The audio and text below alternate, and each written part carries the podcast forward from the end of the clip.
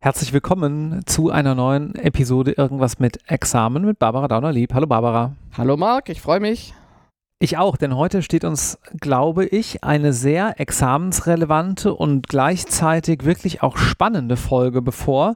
Wir wollen uns unter anderem mit der CIC und dem Vertrag mit Schutzwirkung zugunsten Dritter beschäftigen. Aber wie immer die kurze Einordnung, wo stehen wir gerade gedanklich in unserer gesamten Reihe der zivilrechtlichen Examensvorbereitung? Systematisch sind wir immer noch im Leistungsstörungsrecht. Sie erinnern sich, es geht um die Probleme, die sich stellen, wenn bei der Abwicklung eines Vertrages irgendwas schiefläuft. Heute geht es auch ein bisschen darum, was passiert, wenn bei der Anbahnung eines Vertrages etwas schiefläuft. Hat wieder im weitesten Sinne, wie auch schon in den letzten Episoden, was mit Schadensersatz zu tun, aber worum geht es konkret? Es geht um den vertraglichen Schadensersatzanspruch nach 280, mit dem wir uns ja schon ganz ausführlich befasst haben. Und heute ist das Thema die Ausdehnung dieses Haftungsregimes auf, na, über den Vertrag hinaus. Im Klartext Paragraph 278. Es geht um die Ausdehnung des Anwendungsbereiches des Paragraphen 278. Konkret, was sind da so Buzzwords, wie man ja neudeutsch sagen würde? ja, culpa in contrahendo, Vertrag mit Schutzwirkung zugunsten Dritter, Sachverhalterhaftung, Abbruch von Vertragsverhandlungen, Jetzt klingt es so langsam examensrelevant. Ja, genau. Das sind wirklich statistisch Themen, die ganz, ganz oben auf der Hitliste der Examensklausurprobleme liegen. Das liegt natürlich daran, dass sie praktisch von höchster Bedeutung sind. So gibt es dann ganz, ganz viele interessante Sachverhaltskonstellationen, insbesondere aus der Rechtsprechung. Die Themen sind aber auch dogmatisch so spannend, dass sie sich hervorragend eignen, um bei Ihnen Verständnis und Methodenkompetenz abzuprüfen. Fazit, das kommt mindestens einmal im Quartal in Nordrhein-Westfalen in irgendeiner Form vor. Und damit ja ganz kurzer Einschub mit hoher Wahrscheinlichkeit auch mal woanders, denn es gibt ja auch immer noch, erstmal, dass es unabhängig davon ohnehin Sinn macht, das zu prüfen im Examen, aber es gibt ja sogar auch immer noch den Ringtausch, ne? Ja, äh, der Ringtausch, äh, den, den gibt es. Im Übrigen gibt es in anderen Ländern das Kampagnesystem, aber dann gehe ich eben davon aus, dass in jeder zweiten Kampagne irgendetwas aus diesem Themenbereich ja. tatsächlich in der Fragestellung vorkommen wird. Gut, dann steigen wir mal ein. Bei der Übersicht über 280 fortfolgende, da hatten wir ja mal herausgearbeitet, dass man bei der Prüfung eines entsprechenden möglichen Anspruchs auf Schadensersatz aus 280 1 nicht mit der Pflichtverletzung anfängt, sondern natürlich mit dem Schuldverhältnis. Darum geht es also jetzt irgendwo. Es geht jetzt um das Schuldverhältnis. Das ist die zentrale Weichenstellung. Nur wenn ein Schuldverhältnis vorliegt, bekommen Sie einen Schadensersatzanspruch und, was jetzt wichtig ist, nur wenn ein Schuldverhältnis vorliegt, greift bei Arbeitsteilung der Paragraph 278 BGB. Was heißt das? Ein Verschulden des Erfüllungsgehilfen wird uneingeschränkt dem Schuldner zugerechnet. Der Schuldner wird so behandelt, wie wenn er den Fehler selbst gemacht hätte und ihn zu vertreten hätte. So, wenn kein Schuldverhältnis existiert, dann kommt Paragraph 280 nicht zur Anwendung, dann haben wir nur noch das Deliktsrecht. Und im Deliktsrecht gibt es für Fälle der Arbeitsteilung den Paragraphen 831, der aber bekanntlich eine Exkulpationsmöglichkeit des Geschäftsherrn für seinen Verrichtungsgehilfen vorsieht. Die Haftung des Schuldners ist also bei Vorliegen eines Schuldverhältnisses viel schärfer. Paragraph 280 ist für den Gläubiger viel, viel günstiger als Paragraph 831. Und infolgedessen ist in den letzten Jahrzehnten von der Rechtsprechung der Anwendungsbereich des Paragraphen 278 in zeitlicher Hinsicht und in persönlicher Hinsicht immer weiter ausgedehnt worden. Paragraph 278 greift heute in vielen Fällen auch dann, wenn noch kein Vertrag vorhanden ist oder wenn die Person, die einen Anspruch geltend macht, gar nicht Partei des Vertrags ist. Das ist der Vertrag mit Schutzwirkung zugunsten Dritter. Und dann gibt es auch noch die Sachwalterhaftung. Da haftet jemand als Schuldner, der gar nicht Partei des Vertrages ist. Um diesen großen Komplex, die Ausdehnung des Paragraphen 278, geht es heute. Ich mache noch eine ganz kritische Bemerkung. Ohne diesen Paragraph 831 hätten wir möglicherweise nie eine Schuldrechtsreform gehabt, denn die Schuldrechtsreform hat letztlich die ganzen Versuche rund um den Paragraphen 278, die die Rechtsprechung entwickelt hat, in ein System gegossen. Ganz kurz nur zur Klarstellung. Der 278, insoweit, dass er das in persönlicher Hinsicht ausdehnt, das ist klar. Ähm, aber inwieweit haben das jetzt auch mit der Ausdehnung in zeitlicher Hinsicht zu tun? Weil wir da gerade entsprechend ja. immer von beidem gesprochen also haben. Also im Normalfall, wenn Sie, wenn Sie 280 prüfen, machen wir es ganz technisch. Normal, der Normalfall ist bei der Prüfung des Schuldverhältnisses, kommen Sie zu dem Ergebnis, da ist ein Vertrag. Und dann haben Sie beim Vertreten müssen 276, 278 zu prüfen. Jetzt sagt aber der Paragraph 311 heute, dass Schuldverhältnisse mit Pflichten nach 241 Absatz 2 etwas vereinfacht sind das die Schutzpflichten, sich auch aus den 311 Absatz 2 und 3 ergeben können. Und in dem Absatz 311 Absatz 2 steht nun, dass ein Schuldverhältnis auch schon entsteht bei Vertragsverhandlung und bei Anbahnung eines Vertrages. Also da wird der Zeitpunkt der Haftung nach 278 und der Anwendung des 280 Absatz 1 vor den Vertragsschluss hinausgeschoben, zeitlich. Wir werden das gleich nochmal genauer machen, aber der Witz ist, dass auch dann, wenn der Vertrag noch nicht abgeschlossen ist, schon ein Anspruch nach 280 Absatz 1 in Verbindung mit Paragraph 278 gegeben sein kann, mit der Folge, dass der Geschädigte das Privileg hat, dass er nicht auf 831 verwiesen wird, sondern schon vorher sagen kann, du haftest bereits nach 280, obwohl wir noch gar keinen Vertrag geschlossen hatten. Das alles ist von der Rechtsprechung seit den ja, seit Jahrzehnten rechtsfortbildend entwickelt worden. Wir werden gleich sehen, das ist alles uralt und das ist dann in der Schuldrechtsreform ins Gesetz geschrieben worden. Das ist heute das System 280 fortfolgende mit 278 mit 300 Paragraph 311 Absatz 2 Absatz 3. Das heißt, da hat der Gesetzgeber eigentlich nur ins Gesetz geschrieben, was ohnehin der höchstrichterlichen Rechtsprechung jedenfalls schon klar war. Ja, hat versucht, das in ein dogmatisches Gerüst einzubauen, aber er hat in der Sache und im Ergebnis fast nur etwas kodifiziert, was der BGH schon vorher praktiziert hat. Vielleicht mal so ganz kurz am Rande. Das ist jetzt auch nicht äh, so schlecht, wenn sowas mal in der mündlichen Prüfung irgendwo auftaucht und man so zwei, drei Worte zum Thema Gewaltenteilung und Montesquieu sagen kann, oder? Ja, wir haben ja die wirklich hochinteressante Entwicklung, dass im deutschen Privatrecht wir in ganz wichtigen Bereichen eine Kodifikation einer jahrzehntelangen Rechtsprechung haben. Es geht also nicht so, wie man es schulmäßig lernt. Die Rechtsprechung wendet an, was das Parlament als Gesetz geschaffen hat, sondern hier ist es so, das Parlament kodifiziert, gießt in ein Gesetz, was die Rechtsprechung schon vorher gemacht hat. Das ist eigentlich ja äh, nicht nach der Regel, das ist aber gar nicht ungewöhnlich. Wir haben ja schon über das AGB-Gesetz von 76 gesprochen und das war auch eine Kodifikation von höchstrichterlicher Rechtsprechung. So, wenn wir jetzt nochmal ins Schuldrecht zurückgehen, dann haben wir hier die interessante Entwicklung, dass der Gesetzgeber ganz überwiegend die Rechtslage, also die Rechtsfolgen eigentlich nicht ändern wollte, sondern nur, ich habe das mal genannt, eine neue Gesetzesgrammatik, eine klarere Technik schaffen wollte. Und gerade bei der Kodifikation von CC und 311 Absatz 3 hat der Gesetzgeber ausdrücklich in die Gesetzesbegründung hineingeschrieben, dass er eigentlich nichts ändern will.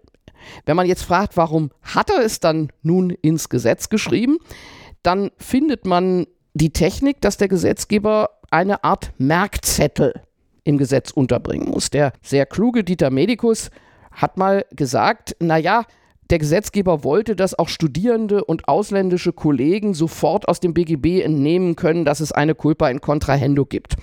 Da kann man sich nun drüber streiten, ob man das heute so ohne weiteres aus dem Gesetz entnehmen kann, was in dem Paragraphen 311 Absatz 2 tatsächlich drinsteht. Aber die Idee des Gesetzgebers war nicht, der Rechtsprechung nun zu sagen, in Zukunft machst du das so und so. Im Gegenteil, er hat gesagt, du kannst auch weiter überlegen, wie du es machst. Ich würde ganz gerne, wenn du einverstanden bist, einen Absatz aus der Gesetzesbegründung kurz zitieren. Das ist die Bundestagsdrucksache 146040, die immer in meiner Nähe steht, auch noch nach 20 Jahren. Die verlinken wir in den Show Notes. Genau. Und äh, da schreibt nun die Gesetzesbegründung zu Absatz 2 des Paragraphen 311, ich zitiere wörtlich, die Culpa in Contrahento hat sich zu einem der zentralen Rechtsinstitute des deutschen Zivilrechts entwickelt. Die Grundsätze dieses Rechtsinstituts sollen deshalb auch im bürgerlichen Recht Gesetzbuch als der zentralen deutschen Zivilrechtskodifikation ihren textlichen Ausdruck finden. Damit soll das bürgerliche Gesetzbuch selbst auch wieder über den wirklichen Bestand des deutschen allgemeinen Schuldrechts Auskunft geben. Ich habe mal etwas frech gesagt und dann stellte sich Frau Däubler-Gemelin vor, dass der Bürger in der Straßenbahn Paragraph 311 Absatz 2 liest und nun weiß, dass es eine Culpa in Contrahendo gibt, auf die er seine Ansprüche stützen kann. Aber immerhin, es ist so, wie es ist. Der Gesetzgeber hat die Rechtslage nicht verändern wollen.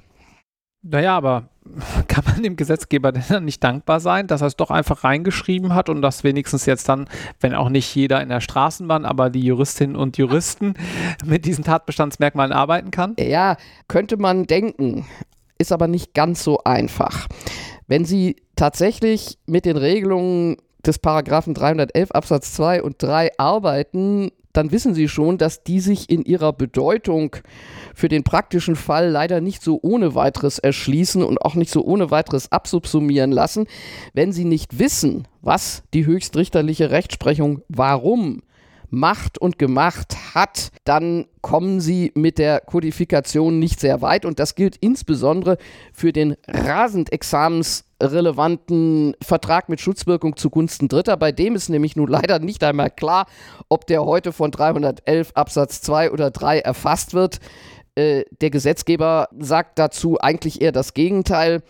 Gut, kommen wir gleich dazu. Ich würde jetzt gerne mal mit Ihnen erstmal den relativ geklärten Fall der oder die Fälle des Paragraphen 311 Absatz 2 für die klassische Konstellation der CIC besprechen. Also Stichwort Linoleumfall. Genau, Linoleumfall. Der ist alt, RGZ 78239. Worum ging es da? Da begab sich ein potenzieller Käufer in ein Kaufhaus um etwas zu kaufen und bevor er überhaupt zum Abschluss des Kaufvertrages kam, fiel ihm eine Linoleumrolle, die nicht ordentlich aufgestellt war, auf den Kopf. Und die entscheidende Frage, die sich dem Reichsgericht hier in dieser Form zum ersten Mal so klar stellte, war nun, konnte er den Eigentümer und Betreiber des Kaufhauses, den Unternehmer in Anspruch nehmen, oder war er verwiesen auf den Angestellten, der da Blödsinn gemacht hatte, weil der Unternehmer die Chance hatte, sich auf Paragraph 831 zurückzuziehen. So, das Reichsgericht in unfassbarer Knappheit erfindet hier die Culpa in Contrahendo, die Vorverlagerung der Haftung des 278. Ich lese mal eine ganz kurze Passage vor. Sie lautet, es würde dem allgemeinen Rechtsempfinden widerstreiten, wenn in Fällen, wo der Geschäftsangestellte beim Vorzeigen oder beim Vorlegen von Waren den Kauflustigen durch Unvorsichtigkeit schädigt, der Geschäftsinhaber, mit dem der Kaufvertrag hätte abgeschlossen werden sollen, nur nach Maßgabe des Paragraphen 831 und nicht unbedingt haftete, der Verletzte also beim Gelingen des Entlastungsbeweises an den zumeist mittellosen Angestellten verwiesen würde. Und mit dieser einfachen Begründung, es würde dem allgemeinen Rechtsempfinden widerstreiten, wendet der, das Reichsgericht die Norm des 278 jetzt einfach auch schon vor Vertragsschluss an. So einfach war das.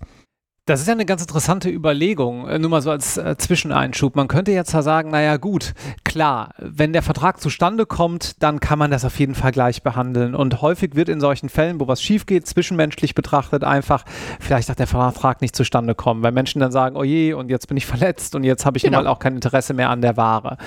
Könnte man kritischer sehen für den Fall, dass man sagt, naja, aber in einem gewissen Prozentsatz der Fälle käme ja ohnehin kein Vertrag zustande? Ja, insofern schon spannend, dass man hier aber das dann einfach gleich behandelt und zu so sagt, naja, aber die Anbahnung reicht eben aus. Dieses hypothetische Szenario, ob der Vertrag abgeschlossen wäre oder nicht, kann man nicht wissen. Insofern müssen wir die Fälle irgendwie anders behandeln. Naja, der Gesetzgeber hat jetzt aus den verschiedenen Entwicklungsetappen der Rechtsprechung drei Ziffern rausgenommen. Man kann sich das so vorstellen.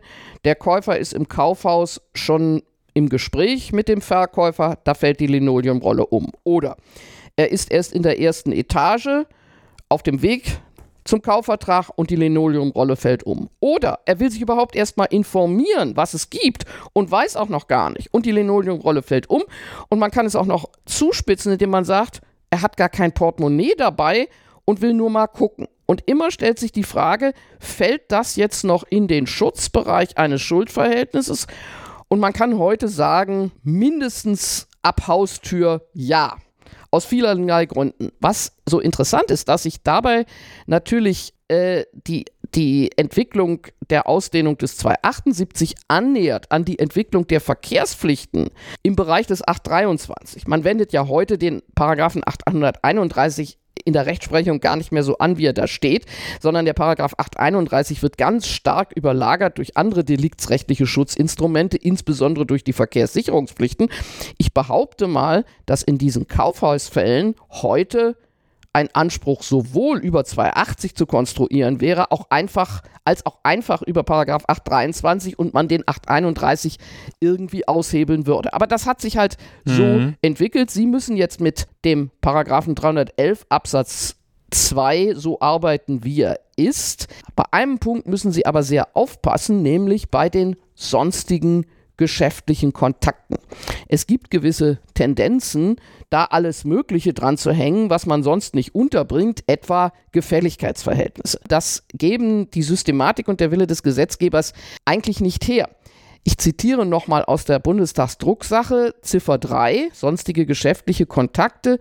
Dies sind Kontakte, bei denen noch kein Vertrag angebahnt, aber ein solcher vorbereitet werden soll Voraussetzung für eine Haftung ist, dass es sich um die an dem potenziellen Vertrag Beteiligten handelt.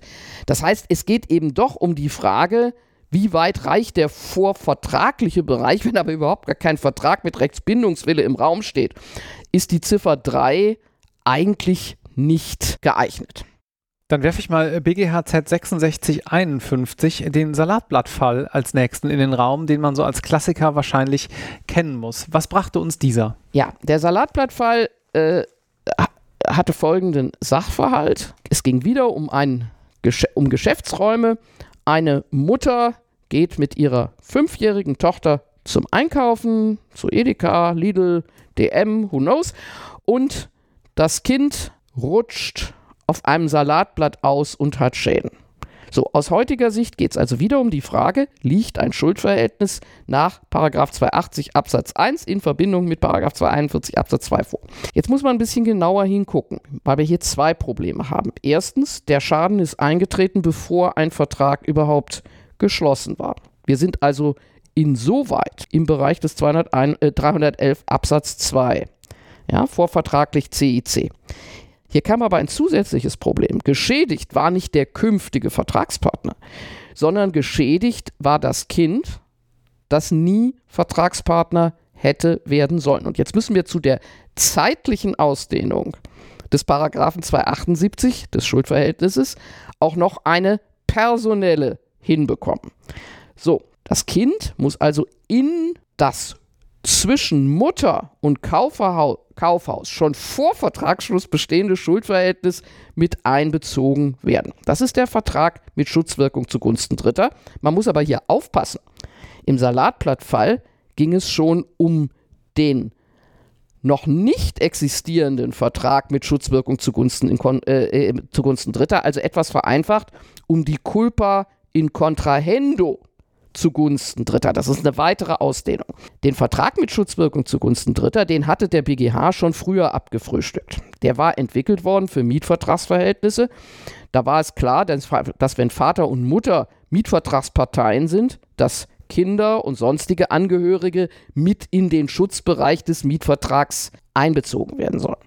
Der Bundesgerichtshof hat nun in dieser Salatblattentscheidung eine ganze Reihe von interessanten Weiterungen vorgenommen. Die erste Weiterung ist die, dass er den Schutzbereich eben auch in die CIC zieht, also auch in zeitlicher Hinsicht. Okay, das ist eigentlich nur konsequent. Das zweite, was wichtig ist in der Entscheidung, er sagt, wo ich das herleite, ist mir eigentlich egal. Das hat man am Anfang auf ergänzende Vertragsauslegung gestützt Inzwischen meint die Literatur, es gäbe auch andere Grundlagen. Das ist mir aber eigentlich egal, welche dogmatische Grundlage das ist, sondern wichtig ist, dass bestimmte Voraussetzungen vorliegen. Und außerdem, das ist jetzt die nächste Neuerung, löst sich der BGH in dieser Entscheidung nun endgültig vom Mietvertrag und sagt, kein Unterschied. Ob da jemand geschädigt wird, bei Anbahnung eines Mietvertrags oder während eines Mietvertrags oder im Rahmen eines Kaufvertrags ist mir auch egal. Der Vertrag mit Schutzwirkung zugunsten Dritter hat plötzlich einen ganz weiten Anwendungsbereich. Jetzt muss ich euch noch ein bisschen frustrieren. Wir wissen heute immer noch nicht, wo der Vertrag mit Schutzwirkung zugunsten Dritter eigentlich anzusiedeln, ist dogmatisch. Man könnte ja nun meinen, wenn, die, wenn der Gesetzgeber sich die Mühe macht, die höchstrichterliche Rechtsprechung zu kodifizieren, dass er vielleicht das wichtigste aller Instrumente, nämlich den Vertrag mit Schutzwirkung, auch erfasst. Hat er aber nicht getan. Ich persönlich habe immer gesagt, man kann das ohne weiteres auch unter 311 Absatz 3 Satz 1 fassen. Das wird aber von vielen abgelehnt. Manche greifen nach wie vor auf 328 zurück, der nun eigentlich wirklich nicht passt. Dem Bundesgerichtshof war das aber schon im Salatblattfall vollkommen egal. Der hat gesagt, es gibt den Vertrag mit Schutzwirkung zugunsten Dritter und wie der dogmatisch zu begründen ist, das interessiert mich nicht mehr. Und so hat das der Gesetzgeber möglicherweise auch gesehen. Und jetzt kann ich daraus eben die etwas unerfreuliche Folge für Sie ziehen. Sie sollten zur dogmatischen Herleitung des Vertrags mit Schutzwirkung, Sie sagen immer VSD und schreiben das auch so, also VSD, äh, sollten Sie in der Klausur gar nichts schreiben, sondern Sie sollten vielleicht sagen, es kann dahingestellt bleiben, ob man ihn aus Paragraph 3, 311 Absatz 3 oder aus 328 ableitet. Jedenfalls ist er vorliegend nach der Rechtsprechung unter folgenden Voraussetzungen gegeben. Und diese Voraussetzungen muss man nun leider auswendig können, weil der Gesetzgeber sie eben nicht in den 311 hineingeschrieben hat. Deswegen meine These, so viel Klarheit hat die Kodifikation an der Stelle nicht gebracht. Ja gut, dann ist die nächste logische Folgefrage, wie lauten denn diese Voraussetzungen? Da muss ich erstmal eine Mahnung, Mahnung unterbringen. Erstens, Sie müssen sie tatsächlich halbwegs im Kopf haben. Sie müssen auch halbwegs wissen, was damit zu verbinden ist und das sollte man vielleicht nochmal irgendwo nachlesen beim Low Shelters oder in irgendeinem anderen guten Text. Die Voraussetzungen stehen aber interessanterweise tatsächlich schon in dem Salatblattfall in der Entscheidung des BGH drin. Also erstens die sogenannte Leistungsnähe des geschützten Dritten. Der muss in der bestimmungsgemäßen der bestimmungsgemäßen Leistung genauso nahe sein wie der Vertragspartner selber. Das kommt erkennbar, meine Damen und Herren, aus dem Mietvertrag. Die Kinder wohnen in der Wohnung und sind der, dem Mietobjekt genauso nah wie die Vertragspartner. So, das nächste ist jetzt schwieriger. Es muss ein sogenanntes Gläubigerinteresse an der Einbeziehung des Dritten bestehen. Das war früher beim Mietvertrag ganz einfach. Das war die Wohl- und Wehe-Formel. Die Eltern sind für das Wohl und Wehe ihrer Kinder verantwortlich und deswegen haben die Eltern als Gläubiger natürlich eine, ein Interesse an der Einbeziehung ihrer Kinder in den Mietvertrag. Man muss etwas aufpassen, das passt bei vielen Fällen immer noch nicht in den sogenannten Gutachterfällen, zu denen wir gleich zu sprechen kommen. Und da hat der Bundesgerichtshof in aller Stille auf dieses Merkmal auch einfach verzichtet. Der hat es weggelassen. Aber für den Mietvertrag passt das natürlich immer. So, dann muss Leistungsnähe und Gläubigerinteresse für den Schuldner erkennbar sein. Wieder Mietvertrag ist völlig klar, der Vermieter weiß das.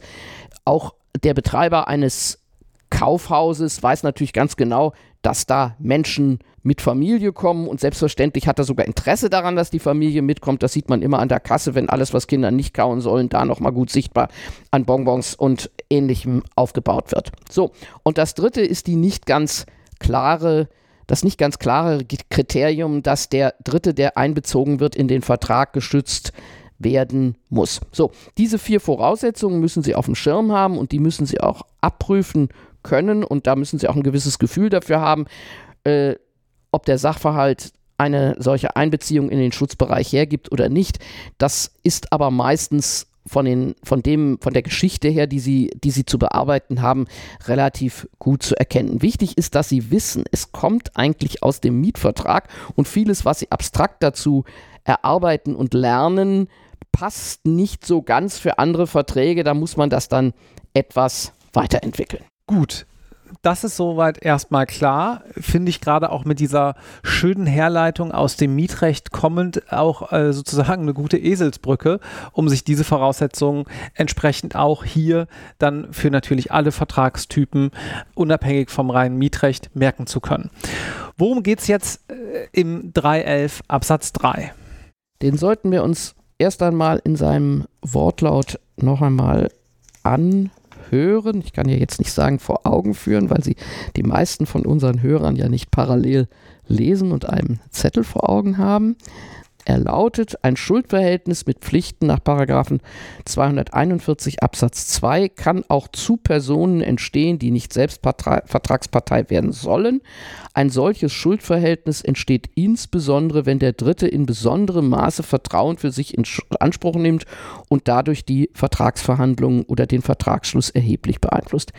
Wichtig ist erstmal hier eine Feststellung. Hier geht es nicht mehr um Paragraph 278, das werden Sie gleich sehen, sondern es geht um eine Einbeziehung von Personen und deren Haftung, die mit dem Vertrag, die nicht selbst Vertragspartner werden. Und am besten kann man das an einem Beispiel darlegen, nämlich an dem Ausgangsbeispiel RGZ 120 249. Ich werde versuchen, das jetzt auch für den Hörer äh, ganz einfach zu machen. Da war der Eigentümer eines Grundstücks der wollte sein Grundstück an V verkaufen und V wollte dieses Grundstück sofort weiter an den K verkaufen. Es sollte also ursprünglich ein Kaufvertrag zwischen E und V und ein Kaufvertrag zwischen V und K geschlossen werden. Das hat man dann nicht gemacht, aus naheliegenden Kostenersparnisgründen, sondern man hat ein anderes Konstrukt gewählt. Der V sollte nur noch Vertreter des E sein und der Vertrag wurde direkt zwischen E und K geschlossen. Und das Grundstück wurde, hätte auch direkt zwischen E und K überschrieben werden sollen. Jedenfalls hat der K gezahlt. Kostenersparnis, ganz kurz, äh, zweimal Grunderwerbssteuer ist der Hintergrund für diejenigen, die vielleicht ja. da noch nicht so drin stecken. Und Notarkosten. Und Notar, genau, klar. Genau. Mhm. Und der K hat hier dummerweise auch bezahlt und dann stellte sich raus, dass der E das Grundstück gar nicht unbelastet übertragen konnte und der E war pleite. So, in dieser sehr engen Konstellation, in der der K nun plötzlich ganz gekniffen dastand, nämlich in der Weise, dass er von seinem Vertragspartner, von seinem formellen Vertragspartner überhaupt nichts mehr kriegte, ist der E auf die Idee gekommen, den Mittelsmann, den V in Anspruch zu nehmen, der ja nur Vertreter war. Die Besonderheit war hier, der war nur aus Kostengründen Vertreter gewesen. Normalerweise, wenn alles normal gelaufen wäre, dann hätte der K ihn als Vertragspartner tatsächlich gehabt. So, und in dieser Konstellation, in der normalerweise K gar keine Ansprüche mehr gehabt hätte, weil das war Vertreter mit Vertretungsmacht, der war an sich raus, hat das Reichsgericht einen Anspruch aus CIC gegen den äh, E tatsächlich bejaht. Äh, der V sei nur aus formalen Gründen ein Vertreter des E gewesen. In Wahrheit sei er am Verkauf selbst interessiert gewesen, weil er sonst das Grundstück hätte abnehmen und bezahlen müssen. Und die Haftung für CEC, so das Reichsgericht, beruhe auf der Inanspruchnahme von Vertrauen. Der Mittelsmann V hätte also persönlich in Vertrauen in Anspruch genommen, mehr als das normalerweise ein Vertreter tue. So, und dieses Vertrauen, so das Reichsgericht, gelte zwar regelmäßig dem Vertretenen, dem Vertragspartner. Aber wenn das Vertrauen ausnahmsweise mal tatsächlich dem Vertreter gewährt würde, dann müsste dieser auch aus CEC haften. Das war der Anfang der ganzen Sachwalterhaftung, Anspruch, in besonderen Vertrauens und wie das alles formuliert wird. Und der Bundesgerichtshof, das wissen Sie schon, hat bekanntlich diese Rechtsprechung weiter ausgedehnt auf Fälle, in denen der Verhandelnde der gar nicht Vertragspartner wird, wirtschaftlich in eigener Sache tätig wird und eigentlich Herr des Geschäftes ist, sogenanntes persönliches wirtschaftliches Interesse. So diese feststehende Rechtsprechung, die soll jetzt in Paragraph 311 Absatz 3 kodifiziert sein und wenn Sie einen besonderen Vertreter haben, dann müssen Sie das eben prüfen. Das sind immer mal wieder Fälle gewesen, in der beispielsweise ein Gebrauchtwagenhändler alle Verhandlungen führt, die Autos vorführt, sich verhält wie der Verkäufer, aber aus vielen Gründen dann doch nur als Vertreter des ehemaligen Eigentümers des Gebrauchtwagen auftritt. Der Eigentümer verkauft also nicht erst an den Händler und der an den nächsten, sondern der Händler zieht sich zurück, juristisch, in die Position des Verkäufers und da sagt man, das ist eigentlich sein Geschäft, das ist nur ein rechtstechnischer Trick, um bestimmte Probleme, insbesondere den Verbrauchsgüterkauf und seine Regelungen zu vermeiden. Ähm, da ist er trotzdem haftbar aus CC. Da kommt es aber natürlich jeweils ganz präzise auf die Umstände des Sachverhalts ein. Dann gibt es in diesem Kontext auch noch immer so typische Probleme rund um den Sachverständigen. Haftet denn zum Beispiel ein Sachverständige, der für einen Verkäufer ein Bild begutachtet hat, dem bekannten Käufer für die Richtigkeit seines Gutachtens. Was muss man dazu sagen? Ja, der Käufer kann bekannt sein oder nicht. Entscheidend ist vor allen Dingen zunächst mal, dass der Vertrag nur zwischen dem Experten, dem Gutachter und dem Verkäufer geschlossen wird. Der Käufer aber natürlich sich darauf verlässt, dass der Experte das Bild begutachtet hat vernünftig. Ja, der Käufer kauft das, weil da drauf steht, das Bild stammt von Picasso. Aber der Experte ist halt nicht der Vertragspartner des Käufers. So, nach allem, was wir bisher gesagt hatten, haben, könnte man meinen, ja, das ist ein Fall des 311 Absatz 3. Äh, da passt der Wortlaut. Tja, meine Damen und Herren, die Rechtsprechung macht das aber nicht. Genau in diesen Fällen stützt sich die Rechtsprechung nun wieder auf den Vertrag mit Schutzwirkung zugunsten Dritter und geht davon aus, dass der zwischen dem Experten, dem Sachverständigen und dem Verkäufer geschlossene Vertrag Schutzwirkung zugunsten des Käufers entfaltet, mit der Folge, dass der gemäß 280 dann Ansprüche gegen den Experten geltend machen kann. Meine Damen und Herren, jetzt merken Sie, warum die Wohl- und Wehe-Formel nun gerade hier nicht passt. Selbstverständlich ist der Verkäufer an sich nicht für das Wohl und Wehe des Käufers äh, verantwortlich, sondern im Gegenteil, die stehen sich ja zunächst einmal kontradiktorisch gegenüber. Das ist auch die Kritik an der äh, Konstruktion des BGHs. Das hat den BGH aber überhaupt nicht äh, berührt. Der BGH stützt nun ausgerechnet diesen Fall nicht auf das, was jetzt im Gesetz steht, nämlich den Paragraphen 311 Absatz 3, sondern nach wie vor auf das Konstrukt des Vertrags mit Schutzwirkung zugunsten Dritter. Ob das nun praktisch zu unterschiedlichen Ergebnissen führen kann, das ist noch nicht ganz klar. Wir haben ganz viele Fälle durchgespielt, wenn ein Haftungsausschluss zwischen Verkäufer und Käufer besteht oder wenn ein Haftungsausschluss zwischen Experten und Verkäufer besteht, ob das jeweils ein unterschiedliches Ergebnis hat, äh, je nachdem, wie man das konstruiert. Das können Sie selber mal durchdenken. Sie sollten aber wissen, dass sie den Vertrag mit Schutzwirkung zumindest anprüfen müssen in diesen Konstellationen und nicht einfach sagen können, naja, das steht da jetzt im Gesetz, das passt ja halbwegs gut, dann verfehlen sie die Linie der Rechtsprechung und das ist äh, in der Examensklausur immer ein wenig gefährlich. Sie können sich dafür entscheiden, dass Sie sagen, ich, das überzeugt mich nicht, aber diskutieren müssen Sie es. Vielleicht auch hier mal der Hinweis, äh, man kann ja Podcasts auch mehrfach hören. Und gerade in diesem Komplex hier, weil eben auch, wenn man vielleicht noch nicht ganz so fit ist, der Wortlaut der Norm hier vermeintlich auf den Fall zu passen scheint und dann fängt man an zu arbeiten und subsumiert irgendwie, hört euch das gegebenenfalls auch später nochmal an, wenn ihr das Gefühl habt, naja, diese Abgrenzung hier an der Stelle, die habe ich vielleicht noch nicht so 120 Prozent auf dem Kasten, weil das eben auch nicht alles normiert ist und man da recht viel Hintergrundwissen braucht. Und ich, mein Rat geht weiter. Ich würde mir tatsächlich eine der einschlägigen BGH-Entscheidungen durchlesen. Es ist immer am besten, wenn man die Rechtsprechung wirklich im Original rezipiert. Das kann man nicht immer machen, dafür haben Sie in der Examensvorbereitung nicht genug Zeit. Aber an entscheidenden Weichenstellungen ist es sehr klug, einfach mal zu schauen, was macht der BGH. Also wir haben am Anfang gesagt, er müsst nicht für eine gute Examensvorbereitung alle möglichen Urteile lesen und so weiter. Aber hier ist jetzt mal genau so ein Schwerpunkt. Hier macht es jetzt an dieser Stelle mal Sinn, dass das explizit nochmal gesagt ist. Gut, dann müssen wir abschließend noch eine Konstellation in diesem Gesamtkontext besprechen, nämlich die Fälle der abgebrochenen Vertragsverhandlungen. Was hat es damit auf sich? Das ist eine Konstellation, die der Gesetzgeber unberührt lassen würde, aber auch nicht sinnvoll im Paragraphen 311 Absatz 2 oder 3 untergebracht hat. Er sagt das nochmal ausdrücklich in, seinen, äh, in der Bundestagsdrucksache. Ich zitiere das nochmal eben. Eine Änderung der bisherigen Rechtsprechung zu den denkbaren Fallgruppen, etwa dem grundlosen Abbruch der Vertragsverhandlungen, ist nicht beabsichtigt. Worum geht es nun? Ich habe zwei wunderschöne Beispiele. Ein Standardbeispiel und ein äh, Beispiel, an dem man sehen kann, dass man doch wieder den Sachverhalt genau ansch anschauen muss. Ähm, ich fange mal an mit dem Golfplatz. Der Golfplatz war meine erste Akte im Referendardienst. Die war schon auf mehrere Meter angewachsen.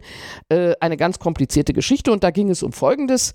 Da gab es ein Bäuerchen im Oberbergischen, ich verfremde nur leicht, der verhandelte mit einem Investor über die Errichtung eines Golfplatzes auf wunderschönen Wiesen, Hügeln, Bächlein und unter Bäumen. Also ein zauberhaftes Gelände, auf dem der Investor gerne einen Golfplatz errichtet hätte. Dafür wollte er das Grundstück kaufen. Und die verhandelten und verhandelten und verhandelten und der Investor investierte in Architekten, in Ingenieure, in Werbung zum Teil schon, in interessierte weitere Investoren. Es liefen Kosten, Kosten, Kosten. Aber ein Vertrag kam nicht zustande. Und eines Morgens bekehrte sich das Bäuerchen zu grünen Einstellungen. Er wurde grün und sagte, ich habe es mir überlegt, ich will keinen Golfplatz. Golfplätze verbrauchen Wasser, Golfplätze schädigen die Umwelt, sind nur für viele reiche Leute da ich will es nicht. Du kriegst mein Grundstück nicht. Ende. Abbruch der Vertragsverhandlung. So, und in dieser Akte, die ich zu bearbeiten hatte, stellte sich jetzt die Frage, kann der potenzielle Investor hier Schadensersatzansprüche wegen Culpa in Contrahendo geltend machen? Er hatte schon ganz viele Kosten, weil hier einfach aus dem Himmel heraus sein Verhandlungspartner plötzlich keine Lust mehr hatte. Ich weiß gar nicht, wie das, doch, ich weiß, wie es, wie es ausgegangen ist, der Fall. Was war das Problem? Das Problem beim Abbruch von Vertragsverhandlungen, und so sieht das auch der Bundesgerichtshof und hat er es auch in diesem Fall letztlich gesehen, ist, dass niemand sich in Sicherheit wiegen darf, bevor der Vertrag tatsächlich abgeschlossen ist. Deswegen gibt es ja auch Privatautonomie. Genau. Der Ball ist erst im Tor, wenn er im Tor ist. Und ja. dann erst ist das ein Tor. Das heißt, vorher haben wir den Mechanismus des 150 Absatz 2. Jeder neue Wunsch ist eine Änderung mit einem neuen Angebot. Der Vertrag ist geschlossen, wenn der Vertrag geschlossen ist. Vorher nicht. Wenn man hier nun generell Ansprüche aus CIC geben würde, würde dieses Prinzip ausgehebelt. Und infolgedessen haben manche kluge Leute, darunter auch Dieter Medikus, gesagt, es kann überhaupt keinen Schadensersatzanspruch wegen Abbruch von Vertragsverhandlungen geben, denn es ist völlig klar, solange nur verhandelt wird, ist da kein Vertrag. Infolgedessen gibt es auch kein Vertrauen. Ich muss sehen, dass ich die Unterschrift unter das Papier kriege. Der Bundesgerichtshof hat das prinzipiell auch so gesehen, aber hat in ganz engen Konstellationen dann doch ab und zu mal einen Anspruch aus culpa in contrahendo zugelassen. Und zwar, ich vereinfache es jetzt etwa unter zwei Voraussetzungen. Erstens, der Verhandlungspartner muss den Vertragsabschluss als sicher dargestellt haben. Und zweitens, er muss die Verhandlungen ohne triftigen Grund abgebrochen werden. Was das nun beides bedeutet, weiß man nicht ganz genau. In meinem Fall war das aber relativ klar. Erstens hat der Bauer nie gesagt, du kriegst das Grundstück, dafür war der viel zu schlau, geradezu Bauern schlau. Und außerdem ist es dann natürlich schwierig zu sagen, aber der sagt, es ist doch ein triftiger Grund, wenn ich mich habe überzeugen lassen, dass es für die Umwelt nicht gut ist, hier auf einer so großen Fläche einen Golfplatz anzulegen. Sie sehen aber schon, wie schwierig das ist und Paragraph 311 Absatz 2 hilft Ihnen da überhaupt nicht. Da können Sie nur aus der Fülle des Sachverhaltes vernünftig argumentieren. Es gibt noch eine Konstellation, die auch immer wieder vorkommt. Da verhandelt jemand um einen Arbeitsplatz mit dem künftigen Leiter der Abteilung, wo er arbeiten will. Also wir stellen uns vor, der Chefingenieur will einen jungen Ingenieur einstellen und der sagt zu ihm, naja, das ist nur noch Formsache. Das muss die nur noch die Personalabteilung anschauen, aber das ist reine Formsache. So, und dann platzt die Geschichte. Ist das schon CIC oder nicht? Da müsste man jetzt wieder mit den Kriterien des BGHs fragen, hat er den Vertragsschluss als sicher in Aussicht gestellt? Sie sehen, hm, was heißt das, wenn er sagt, es ist nur Formsache und ist das ein triftiger Grund, wenn die Personalabteilung sagt, wir haben Einstellungsstopp, wir haben kein Geld mehr? Okay, aber Sie sehen das. Das ist äh, nicht gelöst, aber das sind eigentlich sehr dankbare Fälle, weil man mit ganz wenig Kenntnissen ziemlich vernünftig argumentieren kann. Ich habe aber jetzt mein letztes Beispiel und da wirst du gleich, da werde ich dich gleich fragen, warum ist das ganz anders zu beurteilen. Bei Zanders wurde, es ist sehr lange her, eine Papiermaschine verhandelt. Es sollte eine riesen Papiermaschine gekauft und installiert werden und es gab zwei potenzielle Vertragspartner, einen Deutschen und einen Schweden. Und es wurde tatsächlich verhandelt, verhandelt über zwei Jahre. Und es entstanden viele Kosten. Und ab, ab einer bestimmten, ab einem bestimmten Zeitpunkt war eigentlich im Werk klar, der Vorstand hat sich innerlich schon für eine Seite entschieden. Der hat aber immer noch weiter verhandelt. Mit der anderen Seite, mit beiden. Warum? Kannst du dir vorstellen, warum? Um ein Signal in der Verhandlung zu senden, dass man noch Optionen hat. Ja, eben. Um denjenigen, dem, mit dem man abschließen will, im Preis noch zu drücken. Klar. Also, man hat mit dem anderen noch verhandelt. Ich habe damals meinem Chef gesagt, jetzt sind wir aber eigentlich in der CIC drin denn wir lassen immer noch den anderen Partner kommen und Riesenkosten produzieren, obwohl wir eigentlich wissen, wir werden den Vertrag mit ihm nicht abschließen. Ich bin heute noch sicher, das wäre ein Fall von CEC. Mhm. Warum?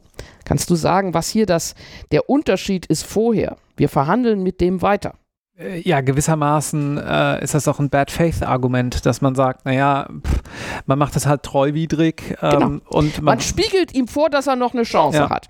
Und das ist sicherlich eine andere Qualität, diese Instrumentalisierung zu eigenen Zwecken. Das ist sicherlich eine andere Qualität, wo man vielleicht doch noch sagen könnte, hier gibt es einen Schadensersatz, aber nicht, weil man, den, weil man die Verhandlungen abgebrochen hat, sondern weil man ihn weiter hat Kosten produzieren lassen, obwohl er nicht mal mehr eine Chance hat. Ich schließe diese wunderbare Folge mit dem, was mein Chef mir sagte.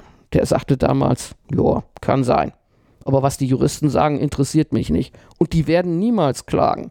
Die wollen wieder ins Geschäft kommen mit uns. Die werden böse sein und schlucken und beim nächsten Mal sind sie wieder da. Meine Damen und Herren, auch das ist für den Juristen wichtig, dass er nämlich weiß, wann er an die Grenzen seiner eigenen Möglichkeiten kommt. Vielen Dank. Tschüss. Tschüss.